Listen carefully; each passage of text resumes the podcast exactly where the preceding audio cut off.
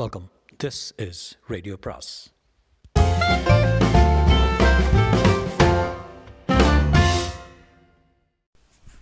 அனைவருக்கும் அன்பு வணக்கம். சுஜாதாவின் மற்றொரு படைப்பு இது சிறுகதை. சிறுகதையின் பேர் மறுபடி. ஆக்சுவலி ரெண்டு கதை வச்சுருக்காரு. மறுபடி ஒன் மறுபடி டூ அப்படின்னு.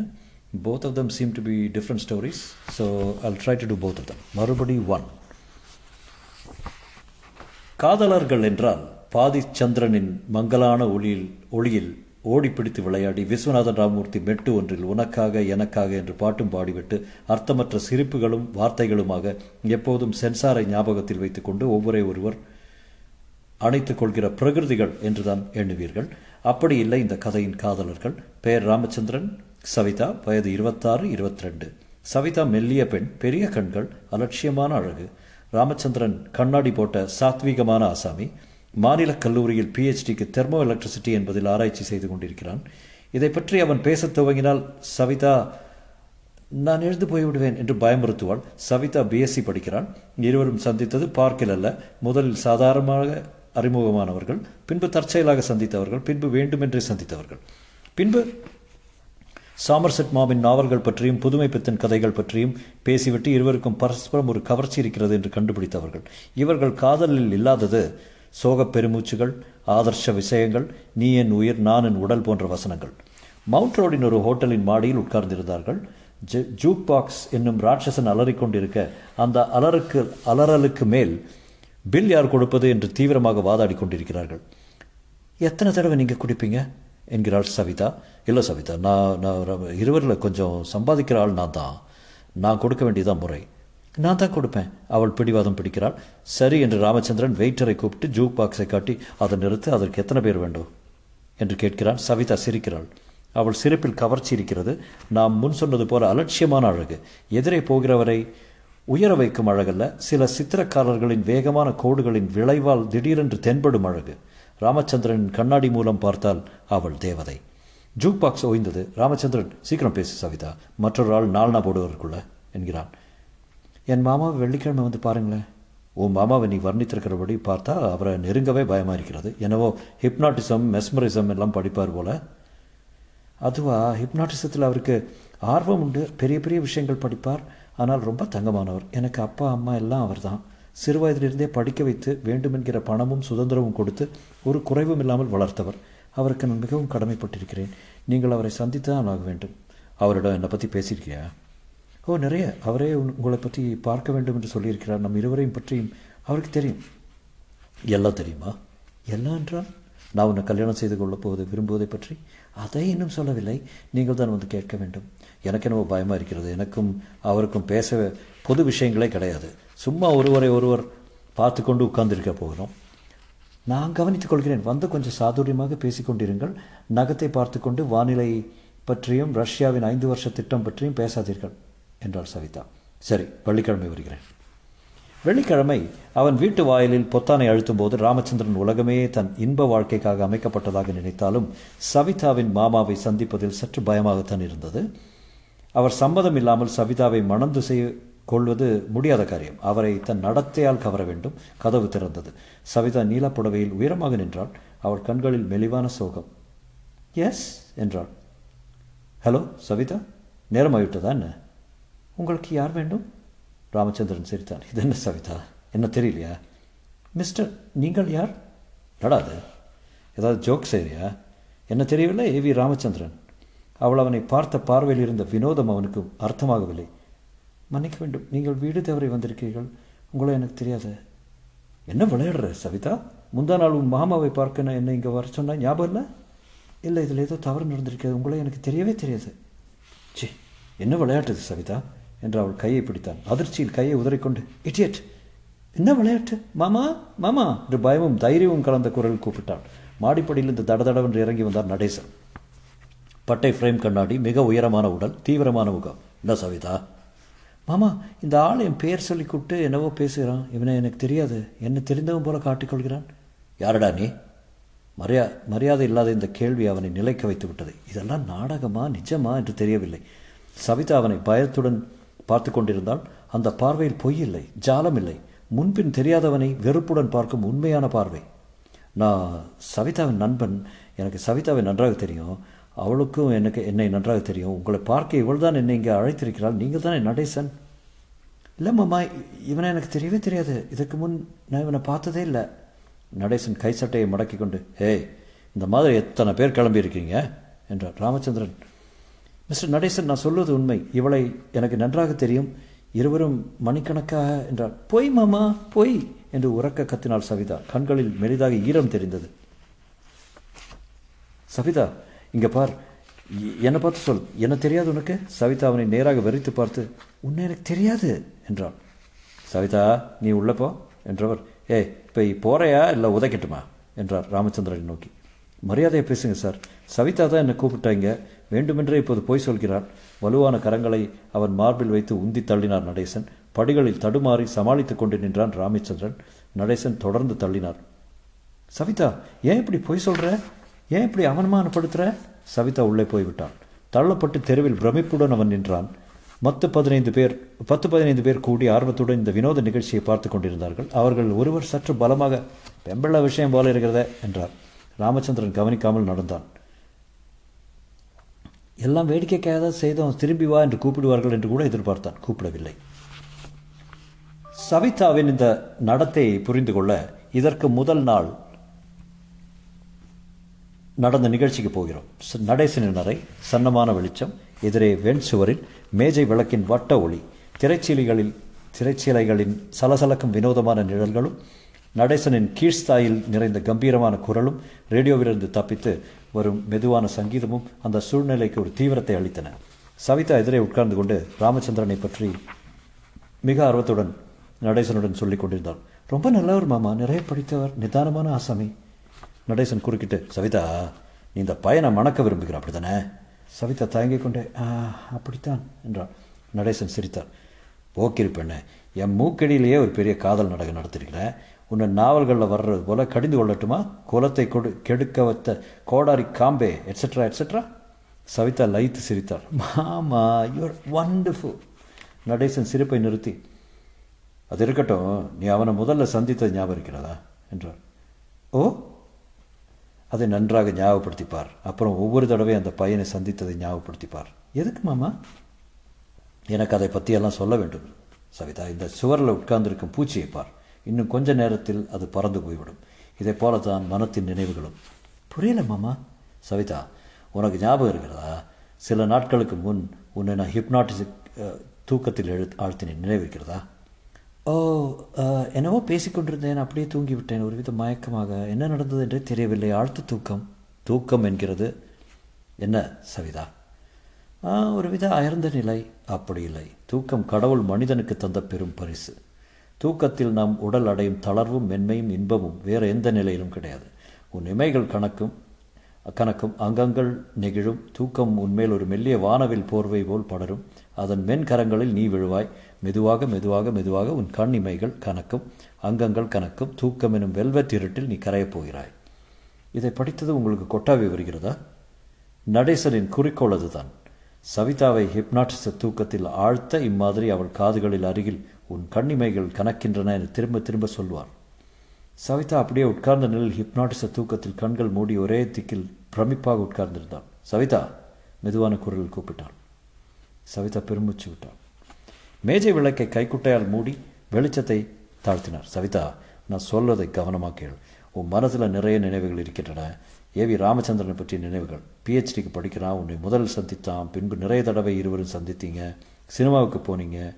உன் மனத்தில் அந்த நினைவுகள் பதிந்திருக்கின்றன. அவைகள் எல்லாவற்றையும் நீ மறந்து விட வேண்டும். ஒன்று விடாமல். இந்த நிமிடத்திலிருந்து அவனை பற்றிய நினைவுகள் உன் மனசிலிருந்து விடுதலையாகிவிட்டன அவனை நீ மறந்து விட்டாய் ஒரு நிகழ்ச்சி விடாமல் அடியோடு மறந்து விட்டாய் அவனை நீ பார்த்ததுண்டா? இல்லை என்று சொல். இல்லை. என்றால் ஒரு பொம்மை கனவில் பேசுவது போல. அவனுடன் பேசியதுண்டா? இல்லை என்று சொல். இல்லை. அவனை நீ வெள்ளிக்கிழமை வரச் சொன்னது? இல்லை. என்றால் தானாகவே. அவன் உருவம் உன் நினைவிலிருந்து அழிந்து விட்டது. அவனுடன் பேசின பேச்சுகள் சிரித்த சிரிப்புகள் சென்ற இடங்கள் எழுதின கடிதங்கள் நினைத்த நினைவுகள் எல்லாம் மறந்து துறந்து தூரே தூரே போகின்றன. அவனை உனக்கு தெரியவே தெரியாது. இனி அவன் உனக்கு அந்நியன். நான் சொல்வதை சொல் சவிதா. சவிதா. ராமச்சந்திரனை பற்றிய நினைவுகள் எல்லாவற்றையும் ராமச்சந்திரனை பற்றிய நினைவுகள் எல்லாவற்றையும் மறந்து விட்டாள் மறந்து விட்டாள் சவிதா என் மேல் அன்பாக இரு. நான் தான் நான். நடேசன் நான் தான் உனக்கு எல்லாம். உன்னை ஆளாக்கியவன் உன்னை படிக்க வைத்தவன் உன் உறவினன் உனக்காக காத்திருப்பவன் உன் கணவனாக போகிறவன். நான் தான். என்னை என்று உனக்கு ஒருவரும் இல்லை. சரி என்று சொல். சரி. இனி அந்த கட்டிலில் போய் படுத்துக்கொள். ஹிப்னாட்டிச தூக்கத்திலிருந்து விடுபட்டு இயற்கையாக தூங்கு. காலையில் எழுந்ததும் நீ ராமச்சந்திரனை பற்றிய நினைவுகளுடன் அந்த நினைவுகள் நீங்குவதற்கு காரணமான இந்த ஹிப்னாட்டிச செய்கையையும் மறந்து விடுவாய். போ போய் தூங்கு. சவிதா கொடி போல் போய் படுக்கையில் விழுந்தாள். இதை நம்புவது உங்களுக்கு கஷ்டமாக இருக்கலாம். நேரம் இருந்தால் பல்கலைக்கழக நூல் நிலையத்துக்கு சென்று கலைக்களஞ்சியத்திலாவது என்சைக்ளோபீடியோ பிரிட்டானிக்காவிலாவது ஹிப்னாட்டிஸை பற்றி கட்டுரையில் போஸ்ட் ஹிப்னாட்டிக் சஜஷன் என்பதை பற்றி படித்து பாருங்கள். அதைத்தான் ராமச்சந்திரன் சில தினங்களுக்கு பின் செய்து கொண்டிருந்தான். முகத்தில் இரண்டு நாள் தாடி கண்களில் கலவரம். அன்றைய நிகழ்ச்சிக்கு பிறகு இரண்டு தடவை சவிதாவை சந்தித்தான். ஊரை விட்டு போவது என்று கைப்பெட்டியுடன் கூட ஒரு தடவை சந்தித்தான். சவிதா அப்போது அவனை வெறுப்புடன் தான் பார்த்தாள். மிஸ்டர் உங்களுக்கு உங்களை தெரியாது தெரியாது. மறுபடியும் தொந்தரவு செய்தால் போலீஸ்க்கு புகார் செய்வேன் என்றான். ராமச்சந்திரன் யோசித்தது திடீரென்று ஒரு சந்தேகம் உண்டாயிற்று. ஒவ்வொரு தடவையும் சவிதாவின் பார்வையில் உண்மையான குழப்பம் தெரிந்தது. அவள் நடிக்கவில்லை. அவள் மனம் எப்படியோ மாறியிருக்க வேண்டும்.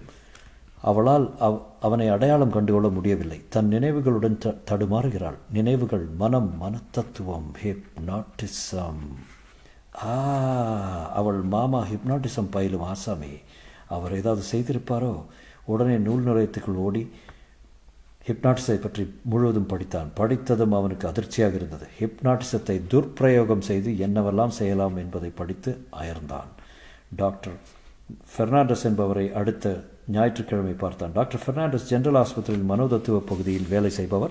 மிகவும் பெரிய புள்ளி அவரிடம் சொன்னான் டாக்டர் திடீரென்று ஒரு ஆள் மற்றொருவரை மறந்து விடுவது சாத்தியமா? முடியாது என்றார். ஹிப்னோட்டிசம் மூலம் நீங்கள் என்ன சொல்கிறீங்க டாக்டர் நான் ஒரு பெண்ணிடம் மிகவும் சிநேகமாக இருந்தேன். அவளை மணக்க விரும்பினேன். அவளை சந்திக்க சென்றேன். அவள் என்னை பார்த்து நீ யார்? உன்னை எனக்கு தெரியாது. உன்னை இதற்கு முன் பார்த்ததே இல்லை என்றாள். அந்த பெண் உன்னை விரும்பவில்லை போல இருக்கிறது. அப்படி இல்லை டாக்டர் அவள் என்னை பார்க்கிற பார்வையில் அவள் என்னை தெரிந்து கொள்ள கொள்ளவே இல்லை என்பது நிச்சயம் தெரிகிறது. தன் நினைவுகளுடன் தடுமாறுகிறாள். அவள் மாமா ஹிப்னாட்டிசம் தெரிந்தவர் என்று சொல்லியிருக்கிறாள். நான் ஹிப்னாட்டிசத்தை பற்றி நிறைய படித்தேன். ஹிப்னாட்டிச தூக்கத்தில் ஒருவரை ஆழ்த்திவிட்டு அவர் மனசை என்ன வேண்டுமானம் செய்த முடியும் என்று படித்தேன். இது சாத்தியமா? ஐ சி இது சாத்தியம். மனத்தின் நினைவுகளை அழித்து விட முடியுமா? அது அந்த பெண்ணை இதற்கு முன் எத்தனை தடவை ஹிப்னாட்டிச தூக்கத்தில் ஆழ்த்தியிருக்கிறார் என்பதை பொறுத்தது. சுலபத்தில் தூக்கத்தில் ஆழக்கூடிய பெண்ணாக இருக்க வேண்டும்.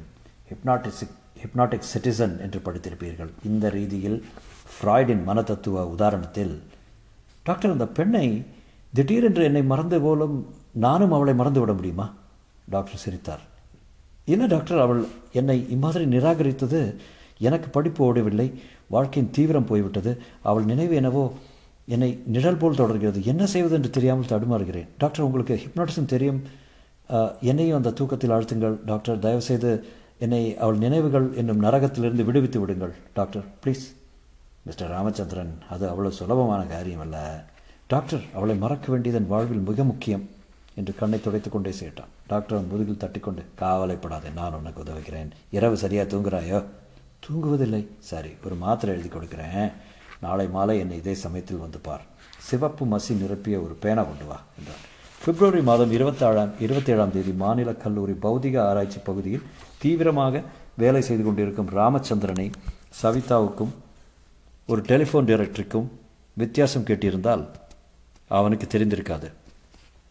அவ்வளவு முழுமையாக ஒரு நாவலில் நாவலின் அச்சடிக்கப்படாத அத்தியாயம் போல அவள் நினைவுகள் அவன் மனத்திலிருந்து மறைந்து விட்டன. சுதந்திரமாக உணர்ந்தான். மன்னிக்கவும். கதை இந்த இடத்தில் முடியவில்லை. சில மாதங்கள் கழித்து மவுண்ட் ரோடில் ஜூக் பாக்ஸ் அலரும் ஒரு ஹோட்டல். ஒருவனும் ஒருத்தியும் எதிரெதிரே உட்கார்ந்து சிரித்து பேசிக் கொண்டிருக்கிறார்கள் அவன் அவளிடம் உங்களை போன வாரம் நான் சந்தித்ததிலிருந்து உங்களிடம் நான் பேசிய ஒவ்வொரு பேச்சும் எனக்கு என்னவோ வேற எங்கேயோ வேற எந்த சந்தர்ப்பத்திலோ பேசின மாதிரி ஞாபகம் வருகிறது என்கிறான். எனக்கு கூட அப்படித்தான் என்கிறாள் அவள். அவன் வெயிட்டரை கூப்பிட்டு ஜூக் பாக்ஸை நிறுத்த சொல்ல எவ்வளவு போட வேண்டும் என்று கேட்கிறான். சவிதா சிரிக்கிறாள். ஜூக் பாக்ஸ் ஓய்கிறது. சீக்கிரம் சீக்கிரம் பேசு. மற்றொரு ஆள் நாலனா போடுவதற்குள்ள. அவன் பேர் ராமச்சந்திரன் அவள் பேர் சவிதா. அத்துடன் மறுபடி ஒன் அப்படிங்கிற ஸ்டோரி முடிஞ்சிருச்சு. ஜஸ்ட் இன்ட்ரெஸ்டிங் ஸோ மறுபடி டூ அப்படின்ட்டு இன்னொரு ஸ்டோரி எழுதியிருக்காரு. It seems to be different story so அதையும் இங்கே ஸ்டார்ட் பண்ணிடுவோம். வெரி ஸ்மால் ஸ்டோரி மறுபடி டூ திருச்சி விமான நிலையத்தில் ஜகுவை சந்தித்தபோது வெள்ளை டூத் பிரஷ் போன்ற மீசையும் முன் மண்டையில் மெலிதாகிவிட்ட தலைமயிரும் அவன் இருபத்தைந்து வருஷ அடையாளங்களை மறைக்க முடியவில்லை. அடா ஜகு எங்கடா நீ? எங்கே அமெரிக்காவிலாம் இருக்கேன்னா? ஜகு என்கிற ஜெகநாதன் சட்டென்று முகம் முழுவதும் சிரித்து என்னை பற்றி எழுத்து ஏய் என்று முத்தமிடாத குறையாக தன்பால் கூட்டி கட்டிக்கொண்டு அவன் வெள்ளை மனைவிக்கு June this is Rangu. I was talking to you so often அந்த ஜூன் என்கிற வெள்ளைக்காரி முகம் செக்கசவேல் என்று திருச்சி வெயிலெல்லாம் சரிப்பட்டு வராமல் ஏதோ கணவனின் வற்புறுத்தலின் பேரில் இந்த மாதிரி காட்டு பிரதேசங்களுக்கு போனால் போகிறது. முகத்துடன் வந்திருப்பது போல எப்படா ஒரு ஸ்விம்மிங் பூலில் தொப்பென்று விழப்போகிறோம் என்று தோன்றினாள். ஜூன் எங்கள் அப்பா அம்மா முத முத சந்திக்க போகிறாங்க எட்டு எருமை மாடு கட்டி சொய் சொய் என்று ராப்பகலாக பால் கொ- கறந்து கொண்டிருக்கும் சூழ்நிலையில் ஜூனை வைத்து பார்ப்பது சிரமமாக இருந்தது. எங்கே தங்க போகிற சங்கம்ல. நீ பெங்களூரில் இருக்கதா கேள்விப்பட்டேன். ஆமாம் நான் வந்து யூனிவர்சிட்டி போகிறேன் இப்போ திருச்சினாப்பள்ளியில் தனி யூனிவர்சிட்டி தெரியுமா? வி மஸ்ட் மீட் ஜகு சாயங்காலம் ஸ்ரீரங்கம் வாயேன். இருபத்தஞ்சி வருஷம் கழித்து போவேன் போகிறேன் you will join me in my nostalgia trip show அமெரிக்காவில் நியூ ஜெர்சியில் பெல் டெலிஃபோன் நிறுவனத்தில் வேலை செய்கிறோம் யூ யூனோ வாட் ரங்கா? நான் ஷீலாவை மீட் பண்ண போகிறேன் ஷீலா ஸ்ரீரங்கத்தில் இல்லை. தெரியும் மெட்ராஸில் ஹஸ்பண்டை மீட் பண்ணேன். நைஸ் சாப் ஸ்ரீரங்கத்துக்கு ஷீலா வெக்கேஷனுக்கு வந்திருக்கா நான் சந்திக்க போகிறேன் நான் சற்றென்று அவள் மனைவியை பார்த்தேன். அவன் மனைவியை பார்த்தேன். தெரியாது என்றான். இவளுக்கு அதெல்லாம் புரியாது. நான் மௌனமாக இருக்க ஸ்ரீரங்கத்துக்கு போகிறதுக்கு முக்கிய காரணமே ஷீலா தான் ஏமாந்து போகிற போகிற எப்படி சொல்கிற darling will you collect the luggage? மனைவியை தற்காலிகமாக ஷூ காட்டி பிரித்து அனுப்பி வைத்தான். சொல்லு எப்படி ஏமாறுவேன் இருபத்தி வருஷம் வருஷம் ஆச்சியா? ஷீலா அப்படியே இருப்பாள்னு எதிர்பார்க்குறியா? சேச்சா நான் அவ்வளோ முட்டாள் இல்லை. நீ என்ன எதிர்பார்க்குற? Nothing I just want to see her பார்க்கணும் அவ்வளோதான் பார்த்து ஜாஸ்ட் பார்க்கணும். என்னை அப்படியே ஆட்டி படைச்ச முகம் இன்றைக்கும் எப்படி இருக்குன்னு. அவ்வளோதானா அவள் என்னோட பேசுவாளா? என்றான். கண்கள் இருபத்தைந்து வருஷ தூரம் பார்த்தன. ஒய் நாட் அப்போ கேட்டு போகிறேன் என்ன? ஏன் அன்னைக்கு வரல என்ன? வெள்ளைக்கார மனைவி அவர்கள் லக்கேஜ் பெட்டியை சின்ன சக்கரங்களில் நாய் போல இழுத்து வந்து என்னை பார்த்து பொய்யாக சிரித்தாள். Can I get mineral water here? Possibly. Uh, in Spencer's. Uh, I'm not sure என்றேன். ஜூன் இந்தியா வந்ததுலேருந்து வயிறு கெட்டு போய்விட்டது. ஃபிஷர்மன் கோவில் ஃபிஷர்மன் கோவிலில் நல்ல காரம் சாப்பிட்டு. ஜோ டோன்ட் என்று அதட்டினான் டப்பா கட்டு கட்டி கட்டிக்கொண்டு காக்கி சட்டை போட்டிருந்த டாக்ஸிக்காரர் அவர்களை உள்ளே அனுப்பி அறதல் டாக்ஸியின் கதவை பத்திரமாக சார்த்தி அழைத்து செல்ல நான் ஜகு சென்ற திசையை சற்று நேரம் பார்த்து கொண்டிருந்தேன். சித்திரை வீதியே ஷீலாவை சைட் அடித்துக் கொண்டிருந்தது. எங்கள் வீட்டுக்கு எதிரே சேட்டு வீடு இருந்தது. அதில் பெரிய சேட்டு சின்ன சேட்டு என்று இருந்தார்கள். அவர்கள் பெயரெல்லாம் எனக்கு தெரியாது. இந்த தாஸ் அந்த தாஸ் என்பார்கள். பணக்காரர்கள். ரேக்லா வண்டி குஞ்சம் போட்ட குதிரை வண்டி வில் வண்டி என்றெல்லாம் இருக்கும். பெரியதொரு திண்ணையில் பெருசாக ஜமக்காலம் விரித்து எப்போதும் வெற்றிலை பெட்டி சின்ன சேட்டுக்கு சிவப்பு சிவப்பாக நாலு பெண்கள் இருந்தன. அவர்கள் கடைசி தான் ஷீலா. பிஸ்கி பிஸ்கி என்று கூப்பிடுவார்கள். வீட்டுக்குள் இந்தியா ஹிந்தியோ குஜராத்தியோ பேசிக்கொண்டாலும் படித்ததெல்லாம் தமிழ். அதனால் தமிழ் நன்றாகவே பேசும். நல்ல சிவப்பாக வருஷம் பூரா ரெட்டை பின்னல் கொலுசு கால்கள் எல்லாம் ரோஜாப்பூ மாதிரி இருக்கும். வெயிலுக்கும் வெட்கத்துக்கும் நிஜமாகவே கன்னம் சிவக்கும். ஒரு மாதிரி பச்சையாக தெளிவான நீரோடை போல கண்கள். பற்கள் தான் கொஞ்சம் தூக்கல். அந்த வயசில் அது கூட ஒரு அழகாகவே இருந்தது. அந்த வட்டார ராணி அவள்தான். இப்போதெல்லாம் காதல் இப்போ எப்படி பண்ணுகிறார்களோ தெரியவில்லை. நாங்கள் சின்னவர்களாக இருக்கும்போது காதல் உபத்திரவம் இல்லாதது. கிரிக்கெட் ஆடவோ பம்பரம் ஆடவோ சமய சம்பத சந்தர்ப்பம் இல்லாத போது கொள்ளிடத்தில் வெள்ளம் வந்தபோது கோடை பந்தல் போடும்போது ஸ்கூல் மைதானத்தை புதுசாக புல்வெட்டி வாசனையாக இருக்கும்போது நாங்கள் காதல் செய்வோம். அதிலும் நிறைய துறைகள் உண்டு. மெலிய காதலை நுதல் பசந்தன்றே தோல் சாயின வேதலில் அல்குல் வரியும் வாடின என்று பாலத்தனை பாலத்தினை எல்லாம் கிடையாது. வாடகை சைக்கிள் எடுத்து ஸ்டைலாக காலரை தூக்கி கொண்டு போய் அவள் வீட்டின் முன் ஒரு ரவுண்ட் அடித்து விட்டால் அது ஒரு மாதிரி காதல் தான். அதற்கு மேல் அவள் கையில் வைத்திருக்கும் குழந்தைக்கு ஒரு முத்தம் கொடுத்து விட்டால் கணிசமான முன்னேற்றம். லெட்டர் கொடுத்து விட்டால் ரொம்ப பெரிய விஷயம். அவர்கள் வீட்டில் சர்க்கஸ்க்கோ ரங்கராஜ் கொட்டையக்கோ போகும்போது கூட போய் பேக் பெஞ்சில் பின் சீட்டில் உட்கார்ந்து கொண்டு இருட்டின் இருட்டினதும் பிஸ்கி என்று ஸ்பஷ்டமாக கூப்பிட்டு விட்டால் அது ஒரு பிஹெச்டி வாங்கின மாதிரி. ஃபிசிக்கலாக எதுவும் கிடையாது. மேலாடை சரித்தல் ரவை ரவிக்கைக்குள்ளே கை வைத்தல் எல்லாம் இந்த காலத்தில் தான். வழக்கம் போல் தொடமாட்டோம் பிஸ்கி அவள் வீட்டு திண்ணையில் உட்கார்ந்து கொண்டு சிநேகிதியுடன் சிரித்து பேசிக் கொண்டிருக்கும் போது எங்கள் வீட்டில் ஒரு பொது கூட்டமே கூடும். சீமு வருவான் ஜகு தவறாமல் வருவான். வத்சலாவுக்கு ஷீலா மேல் ஒரு விதமான பொறாமை. இந்த பள்ளிக்கு இந்த ஆட்டம் காட்டுறீங்க. அவன் மட்டும் கொஞ்சம் பார்க்க சுமாராக இருந்துட்டா என்பாள். வத்சலாவுக்கு அவள் மேல் பொறாமை தான் வருகிற பையன்கள் எல்லாருமே எதிர் வீட்டை பார்த்து கொண்டு தான் லா சா ரா பற்றியோ ஆஸ்திரேலியா டூர் பற்றியோ உம்ரிகர் பற்றியோ பராசக்தி பற்றியோ பேசினால் எவளு எவளுக்கு தான் பொறாமை ஏற்படாது? அதுவும் வத்சலா ஒன்றும் பார்க்க மோசமில்லை. மற்றவர்கள் எல்லாரும் ஒரு மாதிரியாக ஷீலாவை சைட் அடித்தபோது ஜகு ஒருத்தன் தான் தீவிரமாக அவளை கல்யாணம் பண்ணிக்கொள்ள வேண்டும் முத்தம் கொடுக்க வேண்டும் என்றெல்லாம் ஆரம்பித்தான். குறுந்தொகை மாதிரி ராஜமாணிக்கத்தை கேட்டு கவிதையெல்லாம் பிஸ்கு பிரியா என்கிற புனை பெயரில் எழுதி எனக்கு படித்து காட்டி அவளிடம் கொடுத்தான். டேய் அவங்கெல்லாம் சேட்டுடா. வீட்டில் பேசுகிற பாஷை வேற. ரிலீஜன் கூட வேற. உங்கள் அப்பா அம்மாவும் சம்மதிக்க மாட்டாங்க. எப்படிடா ஜகு? ஜகு அதுதான் அந்த உறவில் இருந்த கவிதை என்று ஷீலாவை கல்யாணம் செய்து கொள்ள முடியாவிட்டால் உயிர் வாழ்வதில் அர்த்தமில்லை என்று மலைக்கோட்டையில் போய் அல்லது கொள்ளிடம் ரயில் பாலத்தில் தற்கொலை செய்து கொண்டு விடுவேன் என்றெல்லாம் பேசினான்.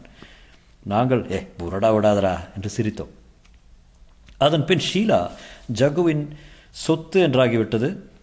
மற்றவர்கள் அவளை பற்றி பேசுவதையோ அல்லது அவளை பார்ப்பதையோ விரும்பவில்லை. ஒருமுறை சீமு ஷீலாவை ஆயிரங்கால் மண்டபத்தில் மடக்கி விட்டதாக போய் சொன்னபோது ஜகு அவனை புளிய புளிய மிளாரினால் வீறு வீரென்று வீறிவிட்டு நாங்கள் என்ன இது ராட்சச காதலாக இருக்கிறது? என்று ஷீலாவை பற்றி அவன் மத்தியில் பேசுவதே நிறுத்திவிட்டோம். ஜகு எல்லாவற்றிலும் கொஞ்சம் தைரியம் உள்ளவன் தான் சின்ன சேட்டிடம் போய் ஒரு முறை நேரடியாக கேட்டுவிட்டான். நான் உங்கள் மகளை கல்யாணம் செய்து கொள்ள விரும்புகிறேன் எங்கள் அப்பா ஆறு எருமை வச்சு பால் வியாபாரம் செய்தாலும் ஒரே பிள்ளையாக இருப்பதால் கணிசமான அளவு சொத்து எனக்கு இருக்குது வந்து சேரும். உங்கள் மகளை நான் சௌக்கியமாக வச்சுக்கொள்வேன் என்றெல்லாம் சொன்னதற்கு சேட்டு அவருக்கு தான் தமிழ் வராது. எல்லாவற்றையும் வரான் போறான் என்று தான் பேசுவார். பத்மாஷ் என் பொண்ணை கேட்குறானா என் பொண்ணு உங்கூட வரானா? என்று கண் கலங்க கன்னத்தில் அரைந்தார் ஜகு கன்னத்தை தேய்த்து கொண்டு சற்று நேரம் சேட்டின் வீட்டையே வாசலில் பார்த்து கொண்டே நின்றான். நேராக எங்கள் வீட்டில் வந்து உட்கார்ந்தான். ரங்கா இதனால் என் வைராகியம் அதிகமாயிடுச்சு. அந்த பொண்ணை நான் கல்யாணம் பண்ணிக்கிட்டு தான் போகிறேன் என்ன வந்தாலும் சரி என்னை சேட்டு அடிச்சிட்டான். பரவாயில்ல. போன போது. எங்கள் மாமா கிட்ட சொன்ன ராவோட ராவை பந்தம் வச்சு கொளுத்திடுவாங்க. எங்கள் ஜாதியை பற்றி இவனுக்கு தெரியாது. போனா போகிறான் ஷீலாவை பெத்தெடுத்துக்காக மன்னிக்கிறான் இவளை இவனை. அந்த பொண்ணு என் கையில் சொல்லிச்சு கட்டிக்கிட்ட தான் கட்டிப்பேன் ஜகுன்னு. அதனால் எனக்கு கவலை இல்லை. ஒரு நாள் இல்லாட்டா ஒரு நாள் ஓடி போயிடுறோம். அவ்வளோ தூரத்துக்கு தயாராக இருக்கோம் ரெண்டு பேரும். ஜகு நீ அவ கூட எப்படா பேசின? அதெல்லாம் உனக்கு தெரியாது. என்று கண் சிமிட்டினான். இப்போ போய் நேராக போய் ஒரு முத்தம் கொடுத்துட்டு வரவா? என்றான் உப்பின கன்னத்துடன். ஷீலா ஜெகுவுக்கு கொடுத்த வாக்குறுதி என்ன ஆயிற்று? அவர் அந்யோன்னம் என்ன ஆயிற்று? அவர்கள் ஓடிப்போகும் பிளான் என்ன ஆயிற்று? தெரியவில்லை. சேட்டு வீட்டை சுற்றி அதிக ஆண் கும்பலாகிவிட்டது என்று திருச்சியில் மரக்கடை வைத்திருக்கும் இன்னொரு சேட்டின் பையனோடு சட்டுப்புட்டென்று ஷீலாவுக்கு கல்யாணம் ஏற்பாடு செய்து விட்டார். ஷீலாவின் கல்யாணம் எனக்கு ஞாபகம் இருக்கிறது. விமர்சையாக நடந்தது. பஸ் ஸ்டாண்டிலிருந்து சின்னி கிருஷ்ணன் பேண்டு வாகித்தவுடன் குதிரை மேல் வந்து மாப்பிள்ளை முகத்தை பார்க்க முடியாமல் ஜிலுஜிலு மூடியிருந்தது சரிகை கொல்லாவும் போட்டிருந்தான். ஒஸ்தி ட்வீடல் சூட் அணிந்து ட்வீடில் சூட் அணிந்து ராத்திரி நடந்தது கல்யாணம். பெண்கள் டோலாக்கை வைத்து பாடினார்கள். அவர்கள் உள்ளங்கையை தட்டிக்கொண்டு நடனம் ஆடினார்கள். கல்யாண தினம் முழுவதும் ஜகு என் வீட்டு மாடை அருகிலேயே உட்கார்ந்து கொண்டு கண் கொட்டாமல் பார்த்து கொண்டிருந்தான். அவ்வப்போது அவன் கண்களில் வழிந்த கண்ணீரை துடைக்கவே இல்லை. வச்சலா என்ன ஜகு? இப்போ என்ன எடுத்து இடிஞ்சு போயிட்ட? உங்கள் ஜாதியில் எத்தனை பொண்ணு இருக்கா? என்றான். இல்லாவச்சலா உனக்கு தெரியாது.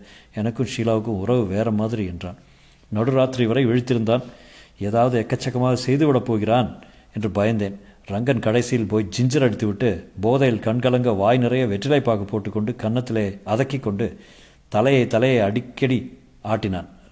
ரங்கா எதுக்காக இருக்கணும்? இனி என்ன எனக்கு? போகிறேன் போகிறேன் எதுக்காக நான் உயிரோடு இருக்கணும்? இந்நேரத்தில் மரக்கடை செட்டு அவளை போட்டு தொலைச்சிட்டு இருக்க மாட்டானா? டேய் அது புஷ்பம்டா அது கால தாமரை தாமரைப்பூ மாதிரி இருக்கும். என்றெல்லாம் அங்கலாய்த்தான். பின்னிரவில் வாயில் எடுத்து விட்டு அப்படியே படுத்து விட்டான். காலை எழுந்தபோது அவனை காணவில்லை. எனக்கு பயமாய் போய் அவர்கள் வீட்டுக்கு சென்றபோது க சம்பிரமமாக பால் கறந்து கொண்டிருந்தான். பல்கலைக்கழகத்தில் என் வேலை முடிந்ததும் சங்கம் ஹோட்டலில் அவனை போய் பார்த்தேன். ஜூன் வரவில்லை. அதுவும் எனக்கு சௌகரியமாக விட்டது வா போகலாம். ஷீலாவை பார்க்க வேண்டும். உங்கள் வீட்டில் யார் இருக்கா?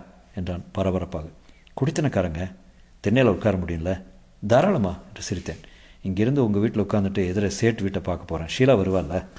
வாட் யூ வாண்ட் ஜகு எதுக்காக கடல் கடந்து ஆயிரக்கணக்கு மைல் கடந்து New Jersey Bell telephone laboratory பீடத்திலிருந்து Srirangam கீழ்த்தர கீழ்ச்சித்திர வீதிக்கு இறங்கி வந்திருக்க? எதுக்காக ஹைடெக் உலகத்திலிருந்து புழுதிக்கு வந்திருக்க? ஷீலாவை பார்க்கறதுக்கா? இல்லை ரங்கா என் இளமையை அந்த காதல் ஜுரத்தை கொஞ்சமாவது திரும்ப வாங்க அந்த இடத்தை அந்த அமைப்பை பார்த்தாலே போதும் எனக்கு. முடியாது ஜகு. ஒரு கணம் கூட ஒரு செகண்ட் கூட திரும்ப பெற முடியாது. இம்பாசிபிள் என் வீட்டுக்கு வந்துவிட்டோம் கோடைப்பந்தல் போட்டிருந்தார்கள். பல வீடுகளை இடித்து கட்டி ஒரு வீதியில் கோவணம் போல தார் போட்டிருந்தார்கள். போர்டு நிறைய டாக்டர்கள் நிறைந்திருந்தார்கள். Type institute tourist taxi. God மாறிடுச்சு என்று பார்த்தான். பிஸ்கி என்று சன்னமாக கூப்பிட்டான். சேட்டு வீட்டில் கம்பி போட்டிருந்தார்கள். மாடியில் போஸ்ட் ஆஃபீஸ் வைத்து அதன் முகமும் மாறிப்போய் இட்ஸ் ஹோப்லெஸ்டா இந்த தெருவுடைய அடையாளமே மாறி போச்சுடா ரங்கா. ஜகு சட்டென்று மை காட் லுக் தேட் என்றான். மாறல மாறல. சேட்டு வீட்டை விட்டு வெளியே ஷீலா ஒரு மெலிய மலர் போல மிதந்து வந்தாள். அழகான பதினெட்டு வயசு ஷீலா. ஜகு அப்படியே ஸ்தம்பித்து நிற்க அந்த பெண் ஷீலாவின் மகள் என்று சொல்ல விருப்பமின்றி கொஞ்ச நேரம் உண்மையை ஒத்தி போட்டேன். முற்றும்.